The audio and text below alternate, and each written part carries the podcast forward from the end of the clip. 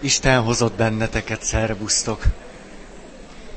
Jól emlékszem, hogy ma délután volt a koncert. Ma volt? Jövő héten. Akkor még van esélyünk. Ó, de jó! Valaki hihetetlenül kedves volt. Kókai Rezsőről egy rövid életrajzot kaptam. 1906. január 15-én született Budapesten. Muzikológus, zeneszerző. Aki többet is szeretne róla tudni, jövő héten oda át. Ez óriási. Nagyon köszönöm. Na, nem tudom, tetézhetem-e a híreket azzal, hogy eljutottam közben a 60. ponthoz. Most már arra gondoltam, hogy ez már nem is tudom, minek a rovására megy. Ha már valamit ennyire húzunk, az már szörnyű egyszerűen.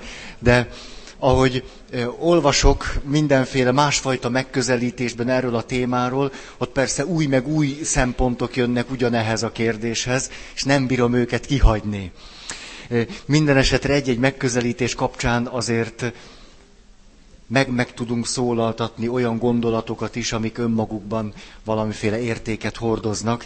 Tehát ha valaki már roppantul unja ezt a meghittség és függőség összehasonlítása, jelen esetben a függőség vázolása, akkor talán önmagában is lehet egy-egy valami értékes pont. Na, 44. Amíg nem felejtem el, jövő héten még leszünk. Vagy hát lehetünk, tehát karácsony hetében még. Tehát 44. Javaim egy részét szívesen rejtegetem. Esetleg csak beavatottaknak mutatom meg.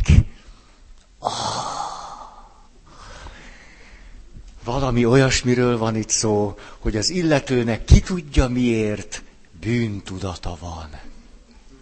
Valahogy úgy érzi, ciki, hogy neki az van. Ciki, hogy neki azzal kapcsolata van. Ciki, hogy valami miatt. Volt már ilyen ismerősötök? Most mi? Mondjuk 15 éve jó barátságban vagytok, és egyszer csak kiderül, hogy van egy telke,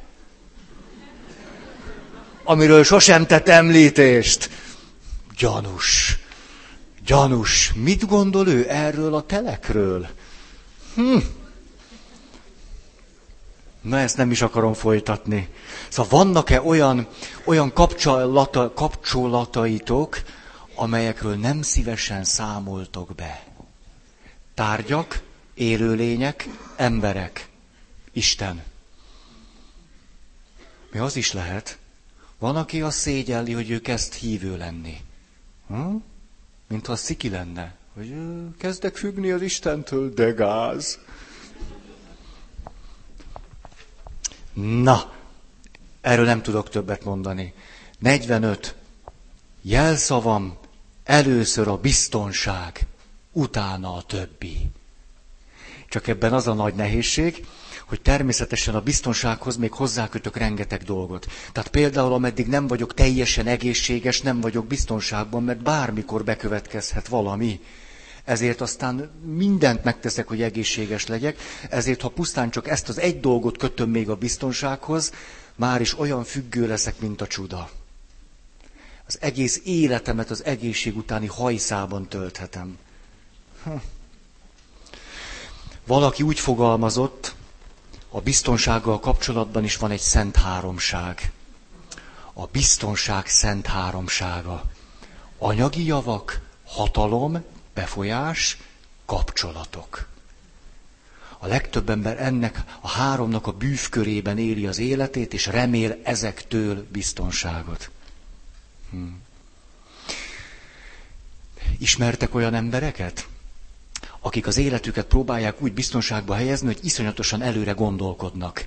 Minden pontosan előre meghatároznak, meghatározzák azt, hogy majd hogyan fognak nyugdíjba menni, de most még nem mennek nyugdíjba, ezért most halálra dolgozzák magukat. Iszonyatosan sokat dolgoznak, és arra gondolnak, hogy de ha majd nyugdíjba megyünk, akkor azt a telket, és a telken azt a házat, és a ház mellett azt a hajócskát, és a hajócskán azt a borocskát, és a borocska mellett azt a kis nem tudom én mit, majd akkor fogjuk élvezni.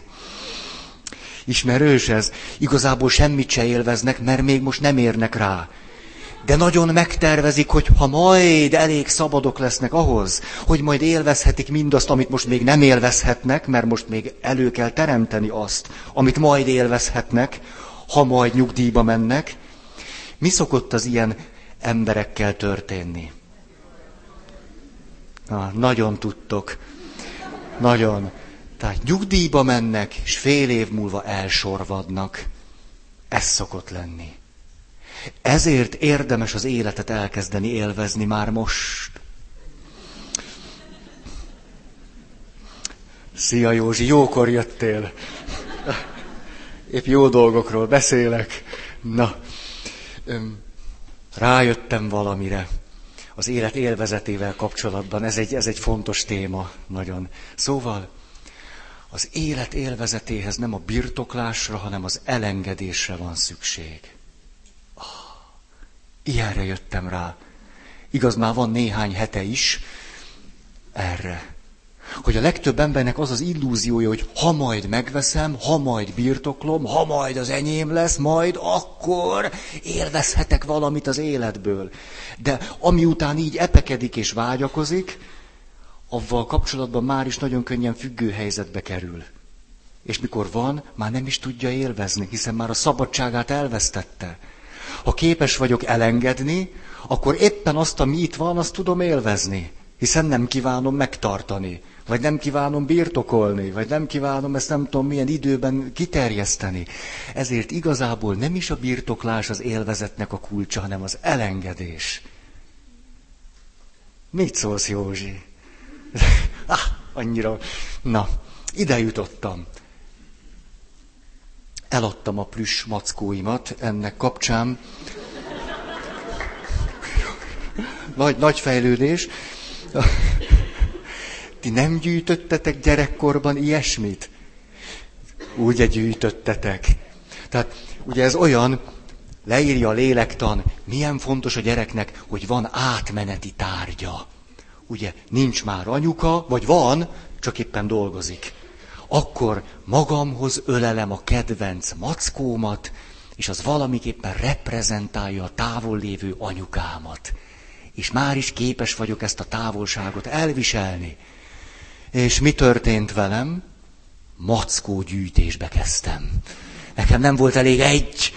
És amikor, sportoló voltam, akkor... édesanyám megkérdezte, mondd Feri.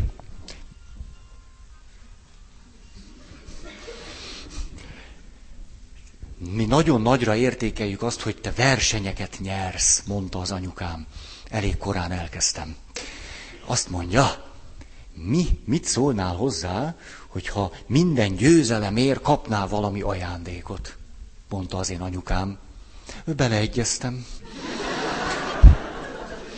Édesanyámnak néha voltak jó ötletei, ezeket tartottam megvalósításra érdemesnek, és akkor, 7 éves voltam meg 8, és akkor azt mondtam, voltak ilyen boltok, ez még ugye az áldott szocializmusban volt, nem sok mindent lehetett kapni, de plüss állatokat, igen, kis pücsüket, és ha jól emlékszem, a Blaha-Lujza tértől nem messze, ahol volt ott az a mozi, ami már nincs, melyik mozi az? A bástyád a másik oldalon. Melyik? Horizont. Döbbenetes. De én a bástyára gondoltam. Tehát a bástya mozi mellett volt plüss játék kereskedés. Megvan nektek egy pici kis kirakat. Megvan még a bolt? Holnap azt hiszem elmegyek. Köszönöm, szabad napom van, ugye szerdán, én azt hiszem egy kicsit el fogok oda menni, na jó. És akkor az történt, hogy minden győzelemért Először minden éremért, de aztán miután minden versenyt megnyertem, édesanyám úgy döntött, hogy csak a győzelemért, járt egy kis plüss figura. És ezek sorakoztak, itt rengeteg lett. Édesanyámnak pedig fogyott a pénze. Így aztán szép lassan leszoktunk erről. És édesanyám megtanította arra, hogy a győzelem maga jutalommal jár. Ezek a felnőttek, az életek minden örömét elveszik. Na, szóval elengedés. Elengedés és az élet élvezete. Valahol azért megvannak még a plüss állataim, csak már nem emlékszem, hol. Egy nagyon érdekes előadást hallottam politikusok életútjáról. Arról volt benne szó, hogy a politikus életpálya képes függővé tenni a politikusokat a közönségüktől, vagyis tőlünk.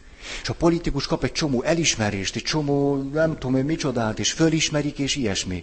És hogy az a valaki, az a politikus, aki egyébként normális emberként kezdte, hát vannak ilyen vakvágányok, és akkor elment ebbe az irányba, és mi történik vele? Az, hogy amikor nyugdíjba megy, vagy amikor elveszti a hatalmát, rips-rops átköltözik az árnyékvilágba. Mert szerintem az... Na, mindegy. Szóval, Kádár János.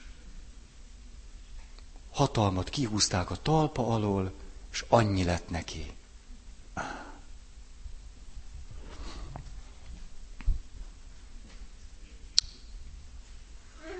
Nem hallottam, mond. Most szegényebb leszek. 46. Annyira tudok ragaszkodni, hogy ha fölmerül az elveszíthetőség, szinte halálfélelmem támad. Vagy meg fogok halni, vagy meg fogok bolondulni. Meg őrülök, meg ezt kicsiben is át tudjuk élni, hogyha egyébként nem vagyunk szenvedélybetegek, de bizonyos dolgokkal kapcsolatban. Rászoksz valamire. Mondjuk rászoksz arra, hogy reggel teácskát iszol. Rászoktatok már ilyesmire? Kávézol. Reggel elolvasod az újságot. És egy ilyen rászokásból is már, hogyha ezt elveszik tőled, lesz, kifejezetten feszült leszel.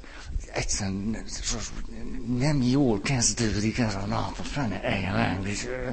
És beindul egy folyamat, mert ilyen feszülten ülsz az autóba, persze 5-ször annyira fölbosszant téged a többi ember, aki ugyanúgy nem tudott kávét meg teát inni, éppen véletlenül, és az egész napodat tönkreteszi egy egyszerű momentum. Nem ittál reggel teját.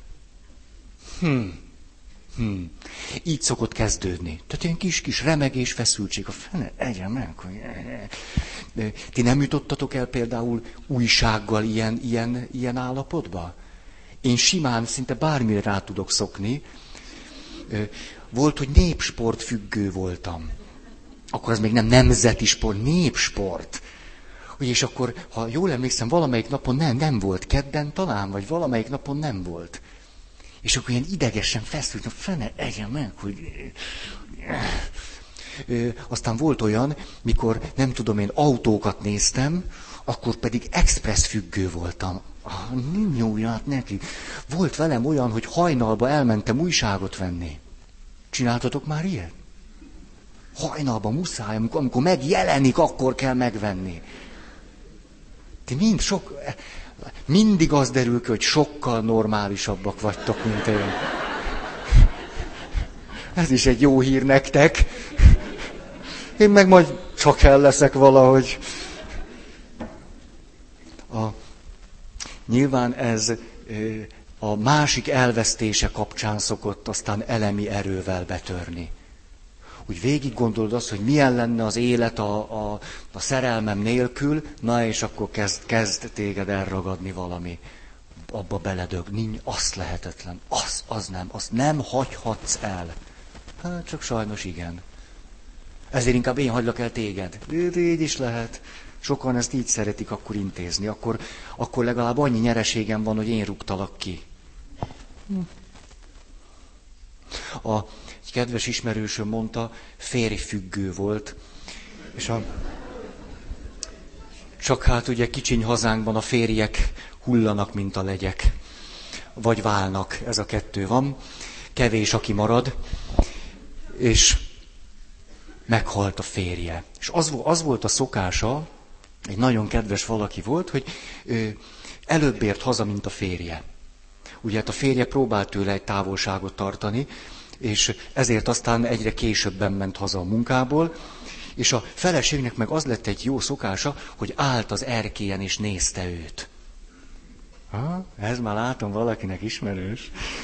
És hogy kiment, és aztán szép lassan kikerült az erkére a hokedli, kis tálca, kis asztal, kis olvasólámpa, ilyesmi, akkor szúnyogriasztó berendezések, szóval egy ilyen kis...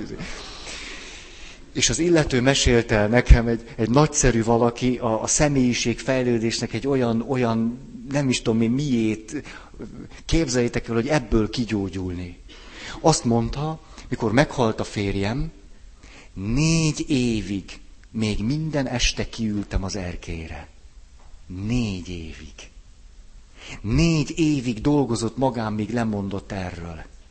Azt a betyárját. Ez aztán a teljesítmény.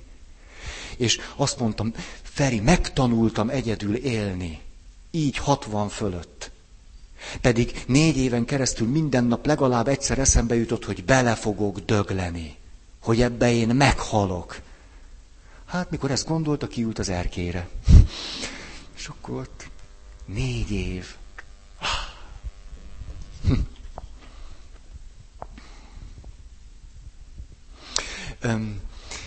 Szakítás után, nem tudom, ismeritek-e azt az állapotot, hogy bele fogok dögleni. Ez úgy van, szakítás után, hát én már csak tudom, hogy szakítasz egy jót. Mi szokott ebből következni? Hát, hogy beledög lesz, nem? Hát az a minimum. Hát ha csak egy kicsit is jelentett neked az a kapcsolat, akkor belepusztulsz. És amikor már eleged van a belepusztulásból, jön a második szakasz. Ez pedig az, dögöljön bele ő. Ez a második szakasz. És mindenkinek szívből kívánom, hogy érje meg ezt a második szakaszt. Nem érdemes önmeggyilkolni magunkat. Nem érdemes beledögleni. A következő lépés, pusztuljon meg ő. Átadom magamat a bosszú fantáziáimnak, a mindennek is. És nagyon helyes. Nagyon helyes. Ezen végig kell menni, ezen átmész, 3. lépés, hogy aztán eláraszt a bűntudat, hogy gondolhatom róla ezt, hogy érezhetem ezt, nem baj, ezen is át kell menni. És akkor aztán jól leszel. Nem hiszem, hogy meg lehet spórolni azt, hogy dögöljön meg inkább ő, és aztán azt, hogy micsoda egy átkozott gazember vagyok, akkor most szembe köptem az elmúlt 1 évemet, 100 évemet. Hát ez egy ilyen folyamat.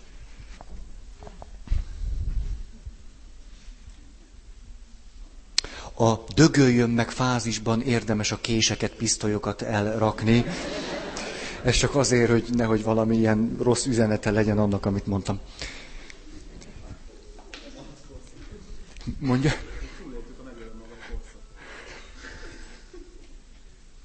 Hogy...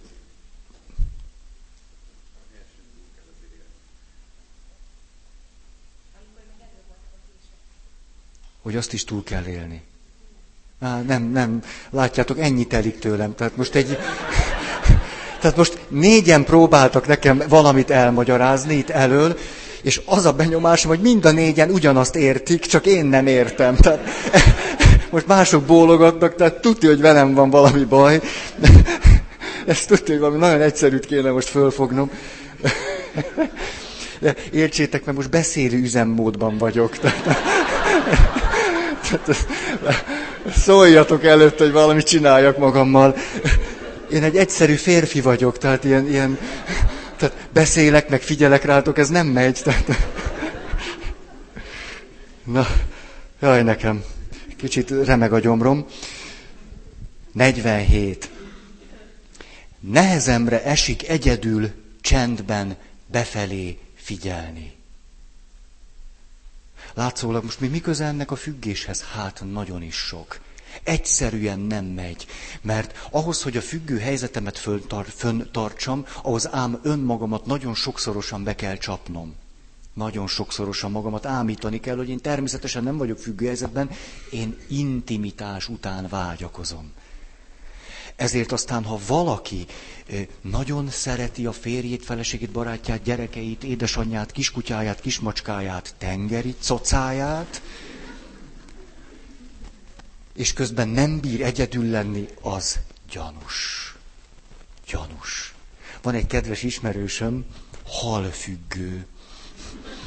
Nagyon képzeljétek el, azt csinálta a lakásában, hogy 2 falat beborított halakkal. Nem gombos tűre tűzte őket föl, és akkor ilyen szép lassan ilyen... mégiscsak szaglanának, hanem élve.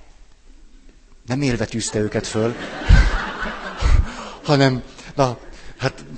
Tehát tudom, hogy ti értitek, csak én nem szoktam érteni. Tehát akváriumokat telepített, körbe, halak. És alig várta, hogy hazamenjen. Azt mondta, tudod Feri, nekem nincs szükségem tévére.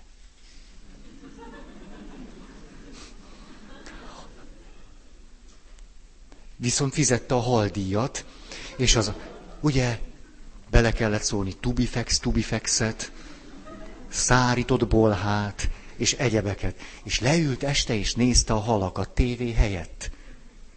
Azért volt 2 fal beborítva, mert 2 szeme van. És akkor akármerre nézett, halak úszkáltak.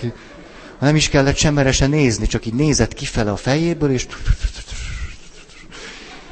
halak is nézték őt. Ez a halfüggés. Na jó. Tessék? Nem.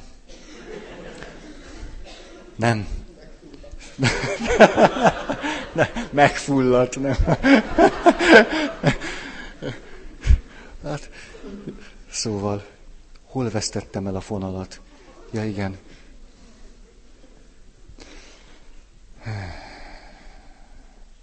Egyszer jött hozzám egy gyermekeitől függő helyzetben lévő anya. És azt tanácsoltam neki, hogy mi lenne, hogyha egyetlen kérdést átgondolna a következő alkalomig, és föltettem neki egy kérdést. Eltelt az 1 hét, visszajött, és azt mondta, te Feri, ne haragudj, de olyan iszonyatosan sok dolgom volt, és hát a gyerekeim annyira lefoglaltak, egyszer nem volt időm, hogy átgondoljam azt az egyetlen kérdést. Akkor már témánál voltunk. Akkor már értem. Van olyan, hogy stresszfüggés. Tudtátok? A stressztől is lehet függeni. És akkor azt muszáj a stressz. Na akkor egy kis Ken Wilber. Kicsit dagályos vagyok, nem? Olyan nem vagyok, olyan lényegre törő. Azt mondja, ebben a pillanatban a templomban, a diszkrét homályban pislákoló gyertyák tömege előtt térdelve, az egyetlen dolog, amiről azt tudom gondolni, hogy értelmet ad az életnek, mások segítése. Egy szóval a szolgálat. Az olyasmik, mint a spirituális fejlődés vagy a megvilágosodás, nem tűntek többnél puszta fogalmaknál. Az egyén tökéletes kiteljesedése szinte banálisnak és egocentrikusnak tűnt, ha csak nem vezet, de gyakran vezet olyan gondolatokhoz vagy alkotásokhoz, amelyek segítenek megszüntetni a fölösleges szenvedést. De mi van a szépséggel, a művészeti munkámmal, a kreativitással? Nos, legalábbis ma nem tűnt túl fontosnak. Kivéve talán azt a művészetet, mely a szent helyeket díszíti, mint például ezt a katedrálist. Az emberi viszonyok, az emberi kapcsolatok, a valóban gyöngéden szerető kapcsolat az élet minden formájával és minden teremtménnyel, ez tűnt csak fontosnak. Nyitva tartani a szívem, mindig ez a legnagyobb kihívás számomra. Elengedni a védekezést és nyitottnak lenni a fájdalomra, hogy az öröm is beléphessen a szívembe. Ez azt jelenti, hogy kevesebbet fogok foglalkozni a művészettel, és többet azzal, hogy rákos emberekkel dolgozzam? Nem tudom. Pillanatnyilag a könyv, amelyet írok, azokkal az információkkal, melyek segítenek, olyanoknak, akik szintén ezzel a kihívással kerültek szembe, értékesebbnek tűnik a festett üvegtábláknál. Bár úgy képzelem, eljutok majd egy kiegyensúlyozottabb állapotba, ahol lesz helye az örömnek és a szépségnek, mikor a felhők eloszlanak, és a hangulaton felderül.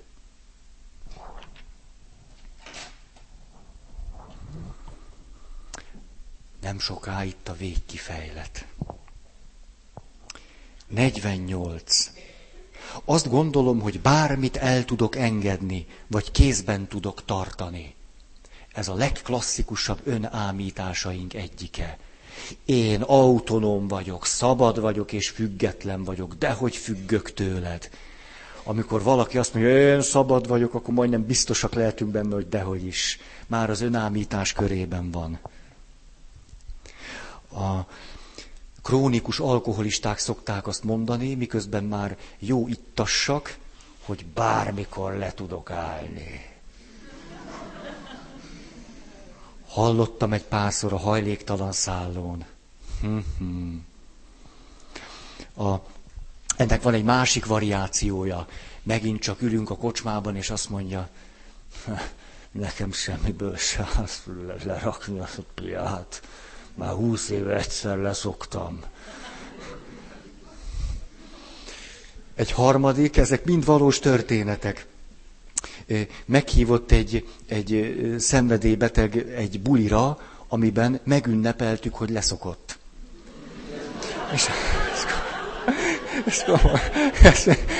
Ez még így hagyján is lett volna, csak hogy ünnepélyesen pezsgőt bontott, mindenkinek adott, az ő kezébe is pezsgős pohár volt, és azt mondta, látjátok, én már teljesen szabad vagyok az alkoholtól, ihatok és nem függök tőle.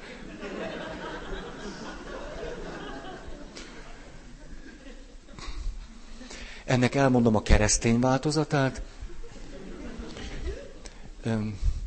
Kedves ismerősöm jön, és azt mondja, te Feri, annyira szabad és boldog vagyok, mióta nem iszom. És képzeld el, hogy mennyire jót tesz nekem reggelenként, abból a bakonybéli likörből iszom egy picit az egészségem miatt. Mert a szerzetesek csinálják, nagyon finom a gyomrom. Ezt ahogy mondom, mert az nem alkohol, az bakonybéli szerzetesek által készített likőr. Értitek? Nálunk lesz, most majd lehet kapni ilyen likőrt, gyertek, nyugodtan vásárolhattok. Tényleg karácsony ajándékot. 40, de jó név, kövi likőr. Na hát ez jó. 49. Vannak olyan elhatározásaim, amelyeket nem tudok betartani. Közeledik szilveszter. Ugye ez úgy szokott menni, először is. A naív korszakunkban, szilveszterkor elhatározunk valamit. Ebből kigyógyulunk, de pusztán csak azért, mert kiderül, hogy képtelenek vagyunk az elhatározásainkat betartani. Mit szoktunk mondani? Micsoda baromság szilveszterkor bármit is megfogadni, a hülyék fogadnak meg szilveszterkor bármit is. Ugye, Harmadik fázis. Én nem vagyok hülye, hogy szilveszterkor megfogadjak bármit is. Azonban azt elhatároztam mindenféle fogadalom nélkül, hogy. 4. fázis. Szerintem egy baromság ez a szilveszter. Az, hogy valaki megfogad valamit, és elhatároz, miért kellene szilveszterhez kötni, ez egy hülyeség. Szóval vagyis képtelen bármit is megfogadni, mert pontosan tudja, hogy a legegyszerűbb dolgot sem tudja megtartani. A legegyszerűbbet se. Ennek megint mondom a katolikus változatát. Mi ez? Feri. Ez egyszerűen őrület, hogy én tulajdonképpen úgy egyébként képes vagyok hús nélkül lenni. De mikor hamvazó szerda van, te Feri, ez annyira brutális ez a hamvazó szerda, reggel azzal ébredek. Csülkös bableves. És a tudatalatti hogy szokott segíteni testvérünknek, aki képtelen egyetlen napot is kibírni hús nélkül, akkor, ha eszébe jut, hogy ki kéne bírni hús nélkül, hogy elfelejti, hogy hamvazó szerda van. Ne mondja nekem senki, hogy úgy véletlenül elfelejtette egy díszkatolikus, hogy hamvazó szerda van. És úgy véletlenül zabáló csütörtökön jutott eszébe, hogy ja, tegnap volt hamvazó szerda. Na nem már. Klasszikus. Azt pedig elmeséltem nektek, hogy mi hogyan fogtuk ki a függésünk szelét a vitorlából, vagy fordítva a vitorlát a szeléből, hogy mi hamvazó szerda 23 óra 59 perckor elővettük a húsokat. És mi úgy mentünk bele a nagyböjtbe, hogy csütörtökön ettünk egy jó húsos valamit. Papnövendékként csináltuk ezt. Mit tudtok ti a mi rejtett életünkről? Na, azt mondja. 50. Gyakran vágyom más életre, aztán minden marad a régiben. Ez is ismerős. Nekem legalábbis. Hát elhatározom, vagy nem határozom el, de biztos, hogy nem december 31-én, hogy elegem van abból, hogy így élek, és ezt így csinálom, és aztán mindent ugyanúgy folytatok tovább. Ez főleg mondjuk munkával kapcsolatban rettentően tipikus szokott lenni. Tehát már 5 éve rájöttél arra, hogy túl sokat vállalsz. Amikor 50 éve jöttél arra rá, hogy túl sokat vállalsz, akkor úgy földereng egy ötlet, mi lenne, ha kevesebbet vállalnék. De elhessegeted, mert az élet még hosszú, és eddig is valahogy csak kibírtad.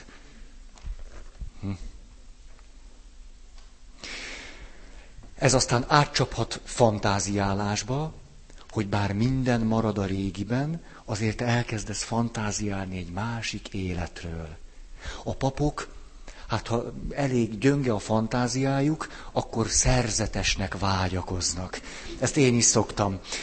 Én mondom, ha még egyszer hát idáig terjed, most mit csináljunk? Ezt, ha én még egyszer születnék, egy láblógató szerzetes lennék, mert azoknak, de könnyű az élet. Ugye kicsit eleresztem magam, ha még egyszer élek, de közben az életemben semmit nem csinálok. Megvan ennek a másik változata is, ez mikor jön hozzám valaki, romokban van a házassága, és akkor azt mondja, emlékszem egyszer 13 évesen, egyszer eszembe jutott, mi lenne, ha esetleg pap lennék. Lehet, hogy ott rontottam el az életem. Ott. Feri, hogyha vizsgáljuk meg az én hivatásom témáját. Nem lehet-e? Nem. Menj vissza a feleségedhez, meg a terapeutádhoz, és gyógyulj meg, csinálj magaddal valamit. Nem lehet. Ez a...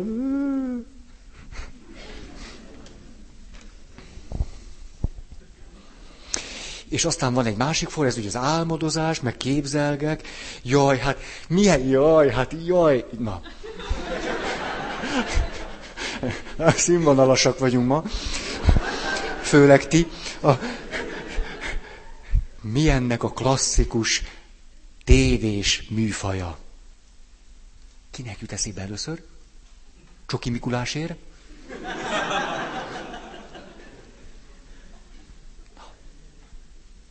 Kiáltsd be!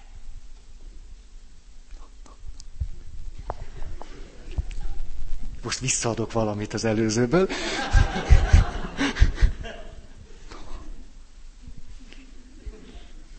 Jó, már nyelveteken van, jó irányba mentek.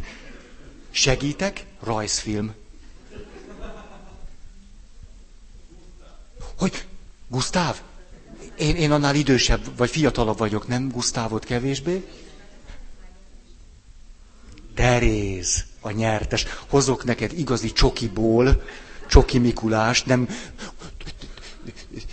tejutánzatú, kakaóbevonó, masszaszerű, állagú, E128 pseudo Mikulás figurát. Csoki Mikulás. Képzeljétek meg. Na, Hufnagel Pisti. Megvan? Na. Ó, hát a Hufnagel Pisti. Ez. Egészségedre. Inkább a Gézával kéne valamit csinálni. Ugye? Nem a Hufnagel Pisti után vágyakozni. Valamelyikötöktől kaptam egy zseniális kis Csoki Mikulást. A következő kis fehér címke volt rajta, tehát egy fehér címke, az kell, hogy legyen rajta, és a következő megnevezés a Csoki Mikulásra. Szent Mikulás.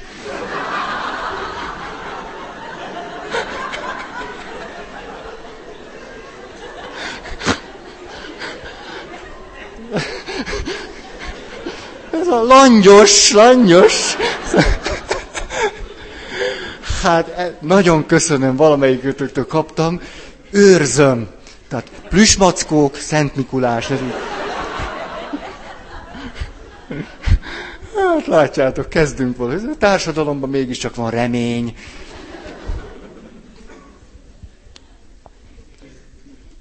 Ha 50. Volt, 50-es volt. 51. Szia, 51, ez tényleg nem vagyok komplett. Vágyaim tudnak követelődző szükségletté, szinte kényszerré válni.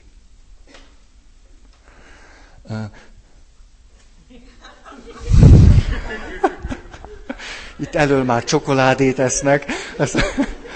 De az, mióta Márta nincs itt, hogy kössön, nem köt, horgol. Ezt megtanultam tőle. Van más, aki horgol. Jaj, de jó. Kontinuitás, horgoló kontinuitás a keddi előadásokon. Te mit horgolsz? Te kötsz. Na jó. Ez a mai nap, ezt nem teszem ki az ablakba. Csizmácskám mellé. Most valahol elvesztettem a fonalat. Ja, te Csokinál. Összeírtam a függéseimet, erről múltkor beszámoltam? Nem? Majd lehet, ha lesz bátorságom, elmondom nektek, föl is sorolom. Már most olyan 30 körül járok. Tehát, hogy a vágyak követelődző szükségletté tudnak válni. Mondok egyszerű példákat, mint az, hogy jaj, mi nem, autonóm, meg individuum. Na persze. Van veletek olyan, hogy így ücsörögtök, dolgoztok számítógép előtt, egyszer csak bekúszik egy gondolat az agyatokba. Valami édességet kéne enni. És attól kezdve nem mondjátok nekem, hogy van nyugtatok. Nincs. Ha gondolat megjelent, végünk van. Végünk. Tehát az... Múltkor volt szekrény, kolléganő, kolléga, és aki, mikor lesz az ebédidő, ismerős. B-verzió. Ülsz a számítógép elő, valami sósat kéne enni, meg muszáj valami mogyi, bogyi, kuki, valamit, szotyi, makuka, valami muszáj. Én ropi függő vagyok. Ropi, de nógrádi. Ezek a, tudjátok, vannak ezek a porladós, ilyen belül üreges, ropinak álcázott semmik.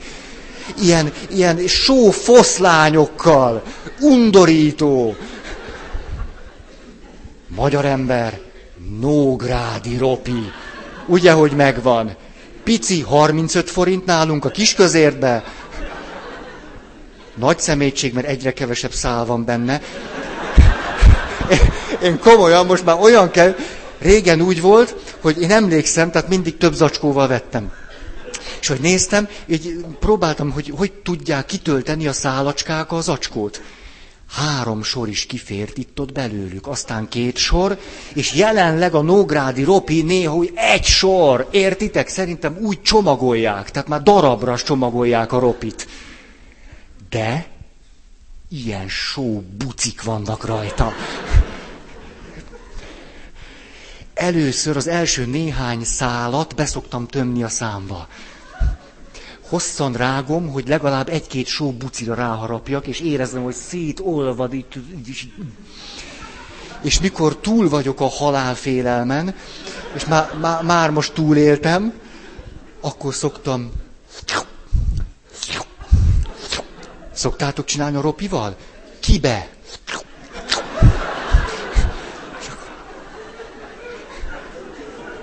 Ez a vén kecske effektus.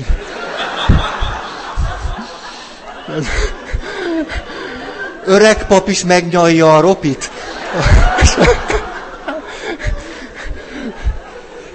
És akkor sitty, sutty, eltűnik az első zacsi.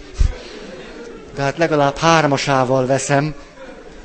A 35 forintos ár azért szemétség, mert egy 100-asból nem tudok 3-at venni.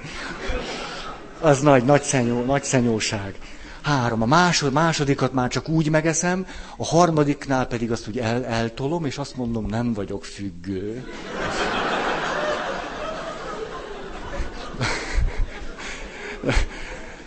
Közel hoztam a témát.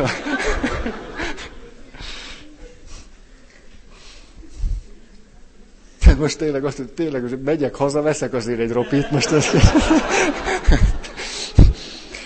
Na, igen, biztos, ami biztos, az éjszaka ébredek föl erre. Oda van készítve az altató a kis ágyicskomba. Nem alszom altatóban, még csak az kéne. Na. 52. Akkor is nehezemre esik figyelni, amikor pedig szeretnék. Klasszikus. A katolikus változat. Mise közönség. Ti. Én misézek, és nézlek benneteket. Roráte mise. A roráte misére nekem veszélyességi pótlékot kéne adni. Tehát amit ti rendeztek rorátén, ne is haragudjatok. Mi már azt csináljuk, hogy félvilágítással megyünk. Én nem akarom látni, amilyenek ti vagytok. Hát a minisztránsokra rá nem bírok nézni. Hát a minisztránsok aranyos, drága kis pöttyeim. 10 éves kisfiúk, kislányok, hulla szürke, fehér arccal.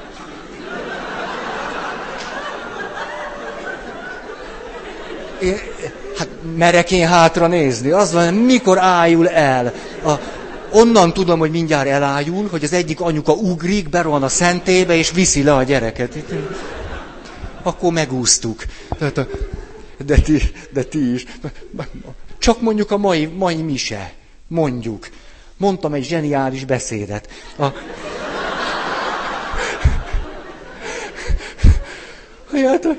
Na, tehát roráte mise. A fő szempont, hogy rövid legyen. Ugye az úr is biztos ezt gondolja, de hát mindegy, őt nem szoktuk meghallgatni.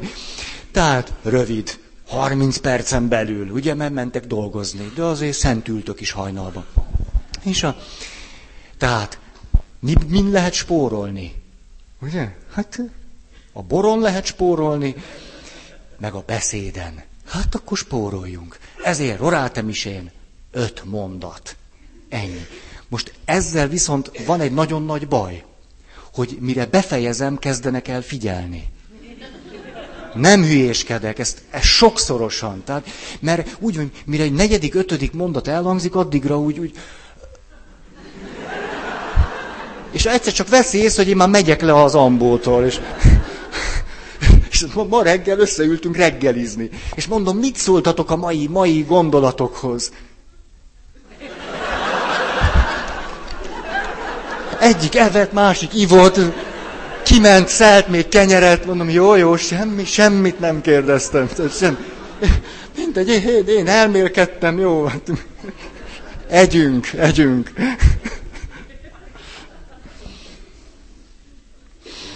Ez azt jelenti, hogy nem szabad a figyelmünk. Miért nem szabad? Mert valami másra figyelünk. Azért nem szabad. Nem azért nem szabad, mert nem figyelünk semmire se, hanem mert valami olyasmire figyelünk, amire pedig nem akarnánk figyelni. Azért nem szabad. Most az lenne az izgalmas kérdésem, hogy az életünk hány százalékát töltjük azzal, hogy valami olyasmire figyelünk, amire nem is akarnánk figyelni.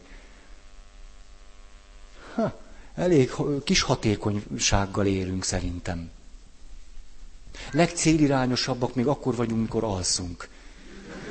Nem, az legalább biztos. Lefeküdtem aludni, aludtam. Szép.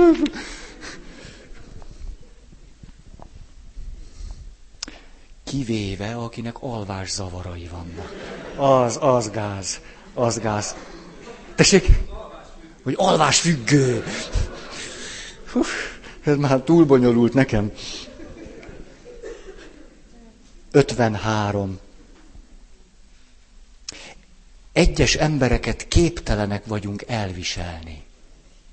Na most mondok valami fontosat. Nagyon fontosat. Ugyanis nem csak pozitív függés létezik, hanem averzív függés. Vagyis, hogyha valamit nem bírok elviselni.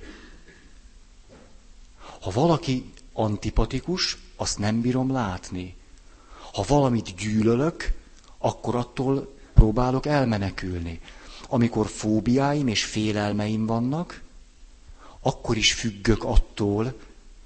Függök például a csótányoktól. De nem azért, mert szeretem megenni őket, mert nem bírom őket látni. Ez is egy függés. Ha félek a lifttől, akkor függök a lifttől. Nem azért, mert szeretek liftezni, mint én gimis koromban. Nem is gimis, általános iskolás koromban. Rengeteget lifteztünk. Föl térképeztük Budapest liftjeit. Iszonyat élvezet volt. Ez 5-es, 6-os koromban, ez egy külön program volt. Alig befejeződött a suli, és mentünk liftezni. Nem csináltatok ilyet? Ez egy ikes ige, liftezik.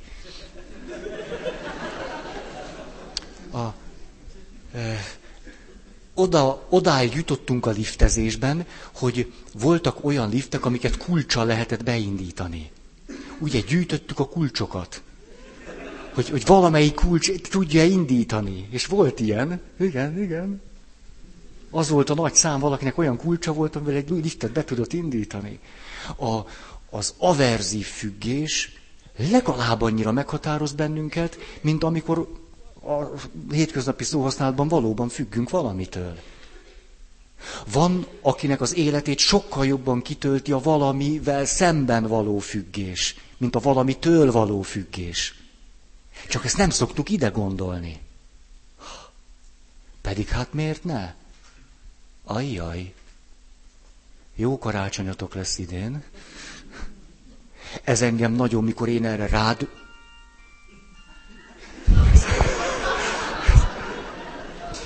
Van egy tippem. Hölgy a tulajdonos. De szép volt. Ilyet tud egy telefon? Vagy ez egy külön ilyen harangjáték készülék, és akkor... Tehát az averzív függések. Van nektek ilyen? Tuti. Én nem vagyok függő a feleségemtől, a férjemtől, de ha azt csinálja, megőrülök. Volt egy kedves feleség, azt mondta, hogy ha amikor a férjem így megrántja a vállát, na attól beborulok.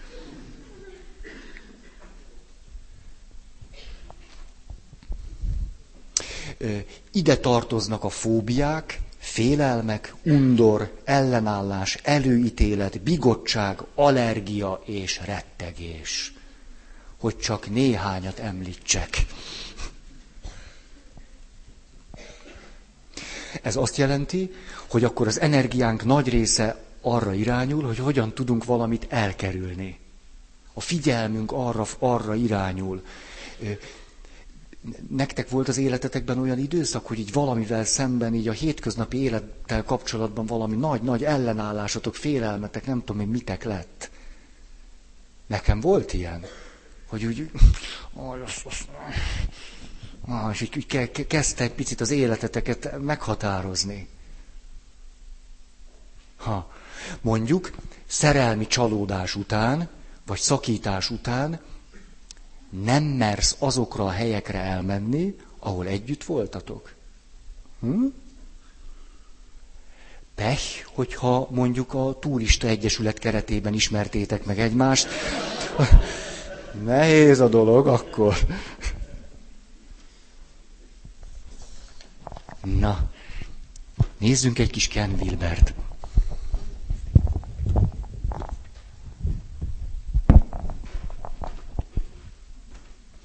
Itt most a férfi írja, az előzőt a nő írta, Treja a templomban, ez meg a férfi. Hiszen hamar ráébredsz, hogy vannak dolgok, amelyeket egyszerűen nem érdemes megvitatnod a kedveseddel, és fordítva. A kedvesednek sem szabad bizonyos dolgokat megbeszélnie veled. Az én generációm legtöbb tagja úgy tartja, hogy őszinteséget mindenek fölött. És hogy a házastársaknak minden őket foglalkoztató dolgot meg kell beszélniük egymással. Rossz stratégia. A nyitottság fontos és üdvös dolog, de csak bizonyos mértékig. Azon túl már fegyverré válhat, amellyel valakit rosszindulatúan megbánthatunk. De hát én csak az igazat mondtam el. Bennem sok harag és neheztelés gyülemlett föl azzal a helyzettel kapcsolatban, amit Treja rákbetegsége rót ránk. De egy bizonyos ponton túl nincs értelme ezt folyamatosan Trejára hárítani. Ő legalább annyira utálja ezt a helyzetet, mint én, és különben sem az ő hibája. De ettől még dühös, sértett és megbántott vagyok. Mindezt azonban nem a kedvesemmel osztom meg, és nem az ő nyakába zúdítom. Az én esetemben az úgynevezett segítőkész hozzáállás akkor került elő a talomból, amikor nem voltam hajlandó foglalkozni a feleségem érzéseivel, illetve a sajátjaimmal, amikor nem egyszerűen és közvetlenül kapcsolatba akartam velük vagy vele kerülni, hanem el akartam űzni őket. Hős akartam lenni, és meg akartam oldani a helyzetet. És nem voltam hajlandó beismerni az ismeretlennel szembeni tehetetlenségem. Ugyanúgy rettegtem, mint Treja. Az én esetemben egyszer csak egy egyszerű fölismerés jelentkezett. E nehéz folyamat bármely pontján kisétálhattam volna ebből az egészből. Senki se láncolt engem sem a kórteremhez, sem a feleségemhez, senki se fenyegetett meg életveszélyesen, hogy megöl, ha elhagyom Treját. Valahol lényem legmélyén eldöntöttem, hogy ennek a nőnek az oldalán maradok, jóban és rosszban mindörökre, hogy végigcsinálom vele azt, ami rávár. Azonban a megpróbáltatások második évében megfeledkeztem a döntésemről, bár ez az elhatározásom jottányit sem változott, hiszen akkor egyszerűen olajra léptem volna. Hanem rossz hiszemű lettem, hiteltelenné váltam, és látszat életet éltem. Rossz hiszeműségemben elfelejtettem saját döntésemet. Szinte azonnal mást tettem meg bűnbaknak, és ebből táplálkozott az önsajnálatom. Valahogyan, eztán ez teljesen világossá lett előttem.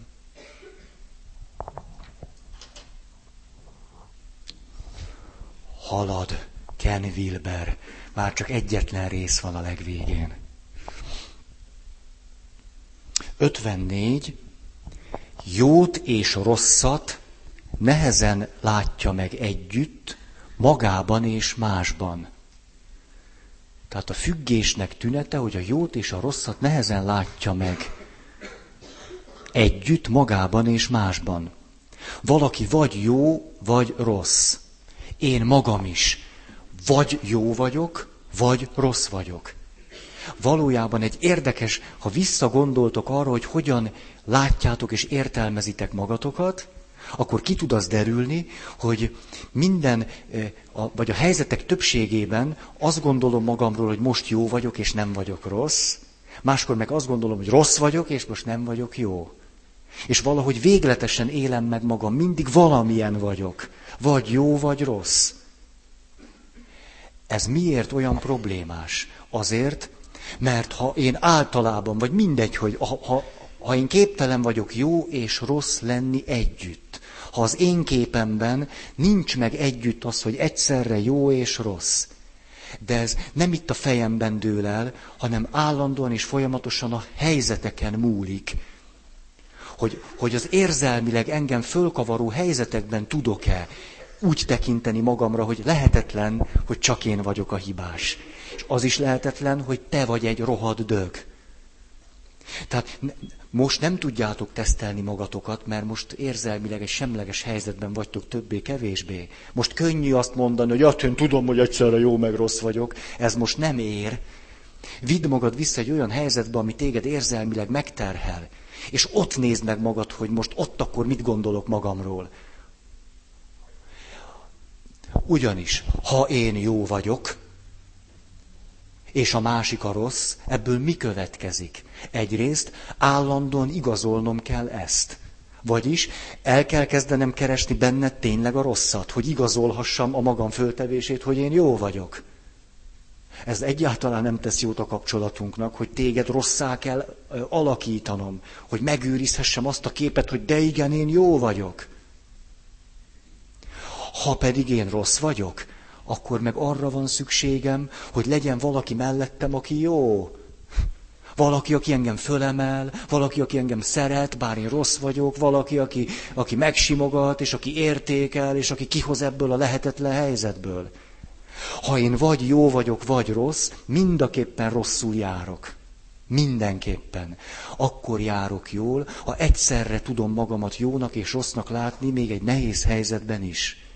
Mikor elkövetek egy bűnt, egy igazi bűnt, szabadon úgy döntöttem, hogy ezt megcsinálom, és végig fut rajtam utána egy mély bűntudat, hogy akkor sem vesztem el a talajt a lábam alól, hanem tudom azt mondani, ó igen, ez egy nagy gazemberség volt, de ez egy kicsit sem érintette azt, hogy én az Isten által jónak teremtett valaki vagyok. És most hamarost megyek is, tartok egy jó ízű bűnbánatot, mert majd hülye leszek ezzel a rossz érzéssel együtt élni.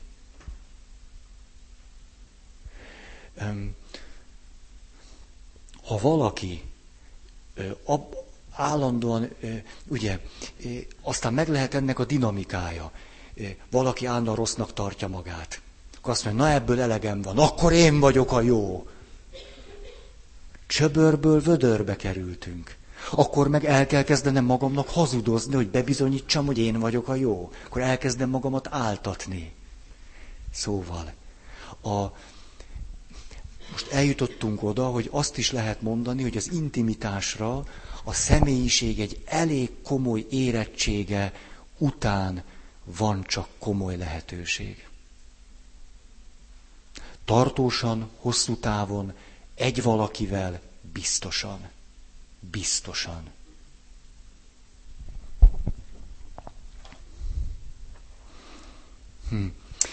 Ehhez a dinamikához tartozik az is, ismeritek ezt a klasszikus helyzetet? Na, egy csomóan ismerjük, hogy te vagy a fontos, én nem.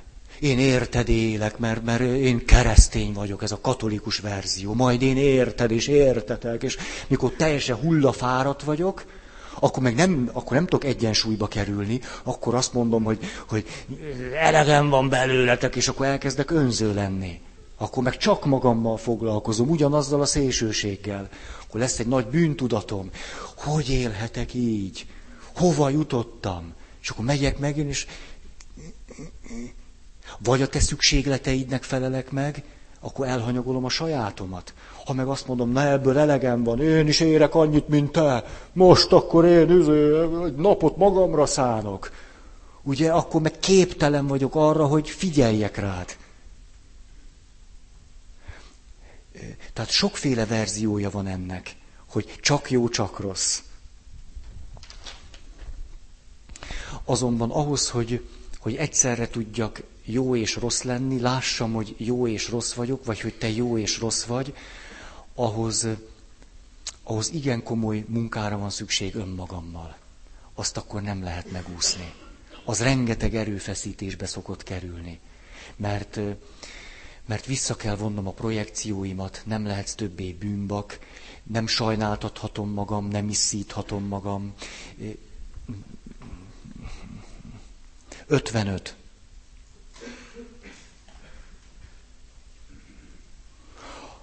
Hajlamos egyre többet várni, elvárni, követelni a partnerétől.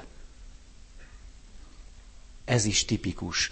Mikor még szerelembe estünk, szinte nem is volt elvárásunk, csak szerettük egymást, gondolják ők.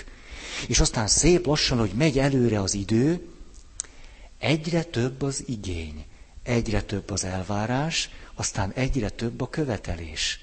Egyre erősebb és erősebb és erősebb. Eljutunk, ez nem intimitás, hanem függés.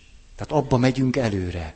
És ez egyre nyilvánvalóbbá válik, abban látjuk, hogy egyre brutálisabbak a követeléseink. Előbb-utóbb mit tesz a másik? Mondjuk most ezt az oldalt. Azt mondja, hogy tehát nekem ebből elegem van, azért ne kelljen már minden időmről beszámolnom. Hát hol vannak azok a szép idők, mikor csak vártad, hogy találkozz velem? Nekem nincs kedvem most mindenről percre beszámolni. Erre én milyen leszek? Dühös. Te akkor nem szeretsz engem. Hát köztünk nem lehetnek titkok. Akkor te most mi van, most valami nagy baj van köztünk. És akkor elkezdem őt zsarolni, keresem a hatalomnak az útjait, hogy tudnálak rávenni, hogy mégiscsak tedd, amit én akarok. Ettől te még jobban elmenekülsz. Mi szokott lenni?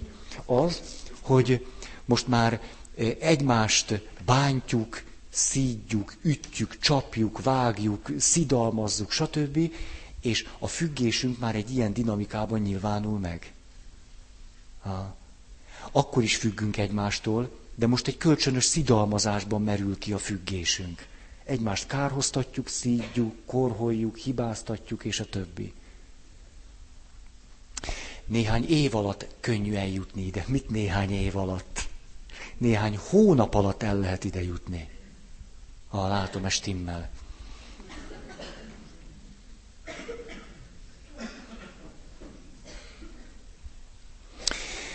5. Lehet, hogy nem vádaskodunk, a másik irány depressziósok leszünk. Ugye az egyik, hogy kard ki kard, egymást gyilkoljuk, ez a Rózsák háborúja című film. A másik verzió depresszió. Ugye itt a depressziónak érdemes egy megközelítését szeretném adni. Hogy milyen irányba hajlik majd a depresszió. Ez azon múlik, hogy milyen a személyiségem. Ha én egy olyan valaki vagyok, aki társfüggő vagyok, akkor nekem amolyan sajátos kapcsolati depresszióm lett, ilyen függőségi depresszióm. Te nem adod meg nekem azt, amit nekem kellene, nem adod meg. Ha a te az, amit idealizálok, és neked kéne megadni nekem mindent, és te, akkor leszek ilyen kapcsolati depresszióban. És akkor szó, hogy nem, ez a kapcsolat nem működik, és nem jó. Ha magamat fújom föl, és magamat idealizálom, akkor leszek ilyen narcisztikusan depressziós. Hogy ez szörnyű, hogy én azt hittem, hogy jobb ember vagyok, és most kiderült, hogy nem, és hogy én azt gondoltam, hogy egy szuper csávó vagyok, és hogy egy jó nő vagyok, de és mégse. És az egyik esetben a depresszióm állandóan ott kering körülötted.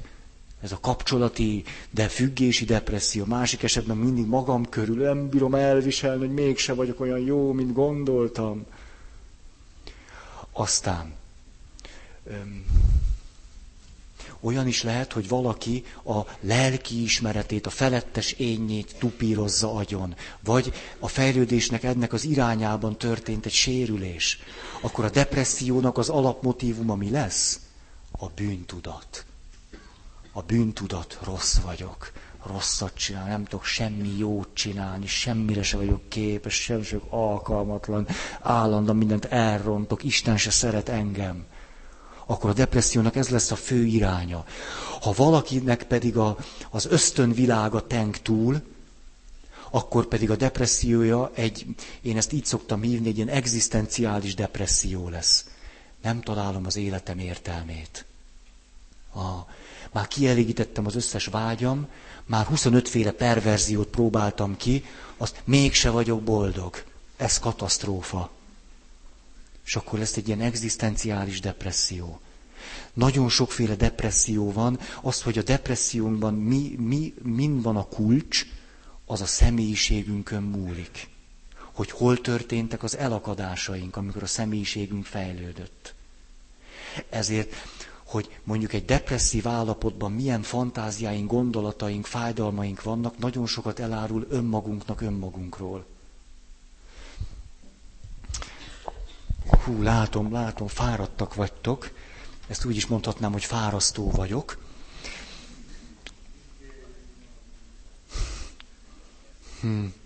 Elmondok akkor egy pöttyös történetet. Jó, egy kis lazítás. Hogy nyilván a függés a rászokással kezdődik. Vonzalom, rászokok. Rászokás. Kétféleképp lehet valamire rászokni, vagy valakire. Az egyik, hogy vonzó. És akkor még többet akarom látni, és még többet, és minél többet látom, annál többször jön az öröm, ami a látványból jön. És aztán szép lassan rászokok.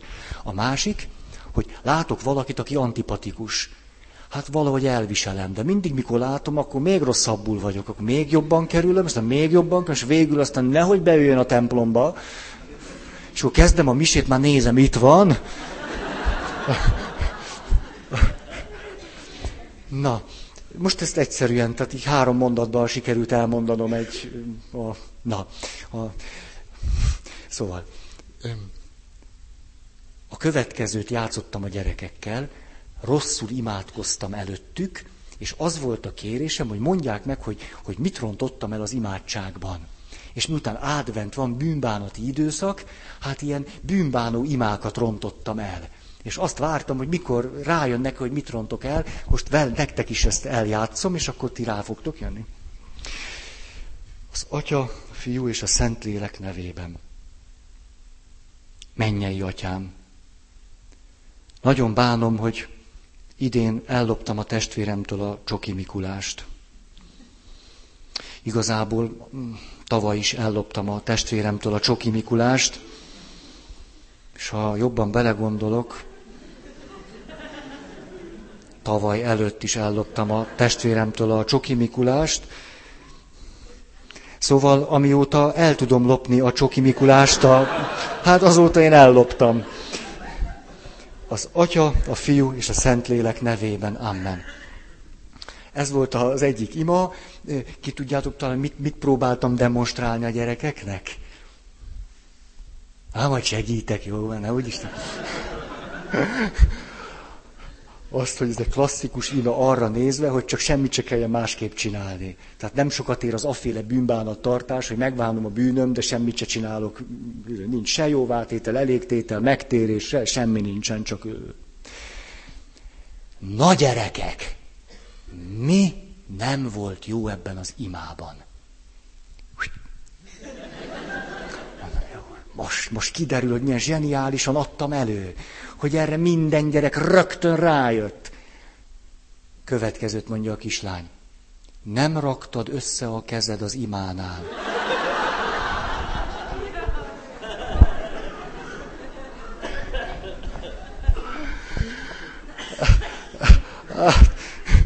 Ugye, most van a beszoktatás időszaka. Tehát úgy kell imádkozni, hogy Atya, Fiú, Szentlélek nevében, amen, összerakom a kezem. Ugye? Hát a beszoktatásnál hát ez rögtön föltűnt neki, hogy valami nem stimmel a folyamatban. Nem is vettem el tőle ezt. Azt mondtam, igen, ez az egyik, amit elrontottam. Tényleg, de hát tudod, elég korán van.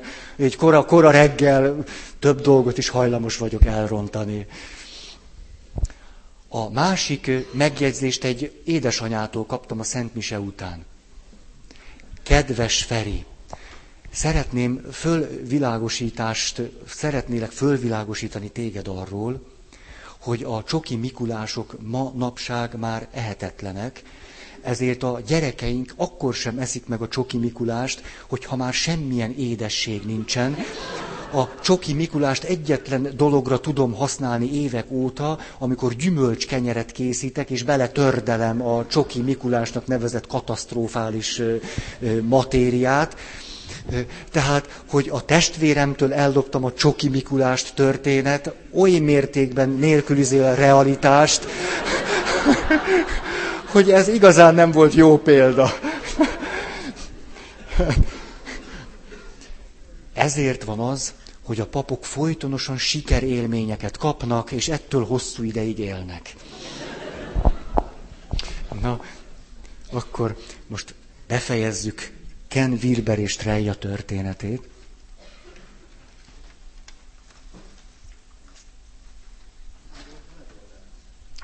A megoldás? Te elmondtam.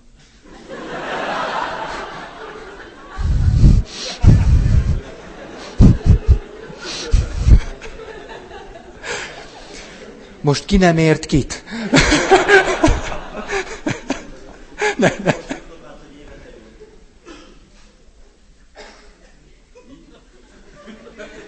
Ne csináljátok ezt velem, bírjatok ki még 2 percet, hogy nem szóltok hozzám, légy szíves. Na, akkor nézzük a végét. Legalábbis ami a kapcsolatra vonatkozó vége. Ez most a feleségnek a visszaemlékezése. Ami Kent illeti, már majdnem mindent megcsinál nekem, én pedig kis öreg hölgy módjára élek. Ugye ez már egészen a rák utolsó stádiuma.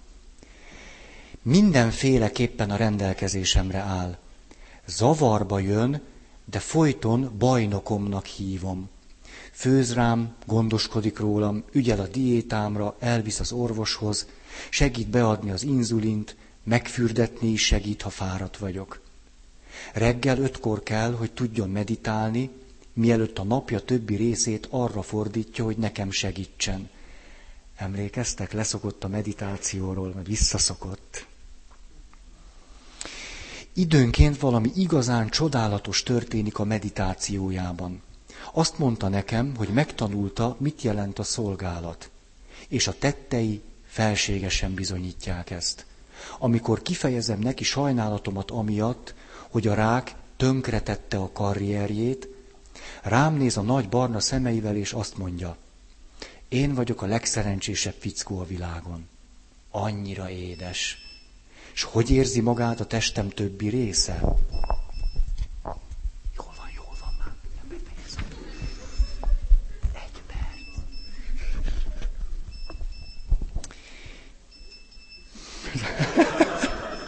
1 perc. Semmi baj. Na. Egy nagyon híres zen koan jutott az eszembe, amikor a hozzáállásról beszélgettünk. Egy tanítvány megkérdezi a zenmestert. Mi a végső igazság? A zenmester mindössze ennyit válaszol. Csak sétálj tovább.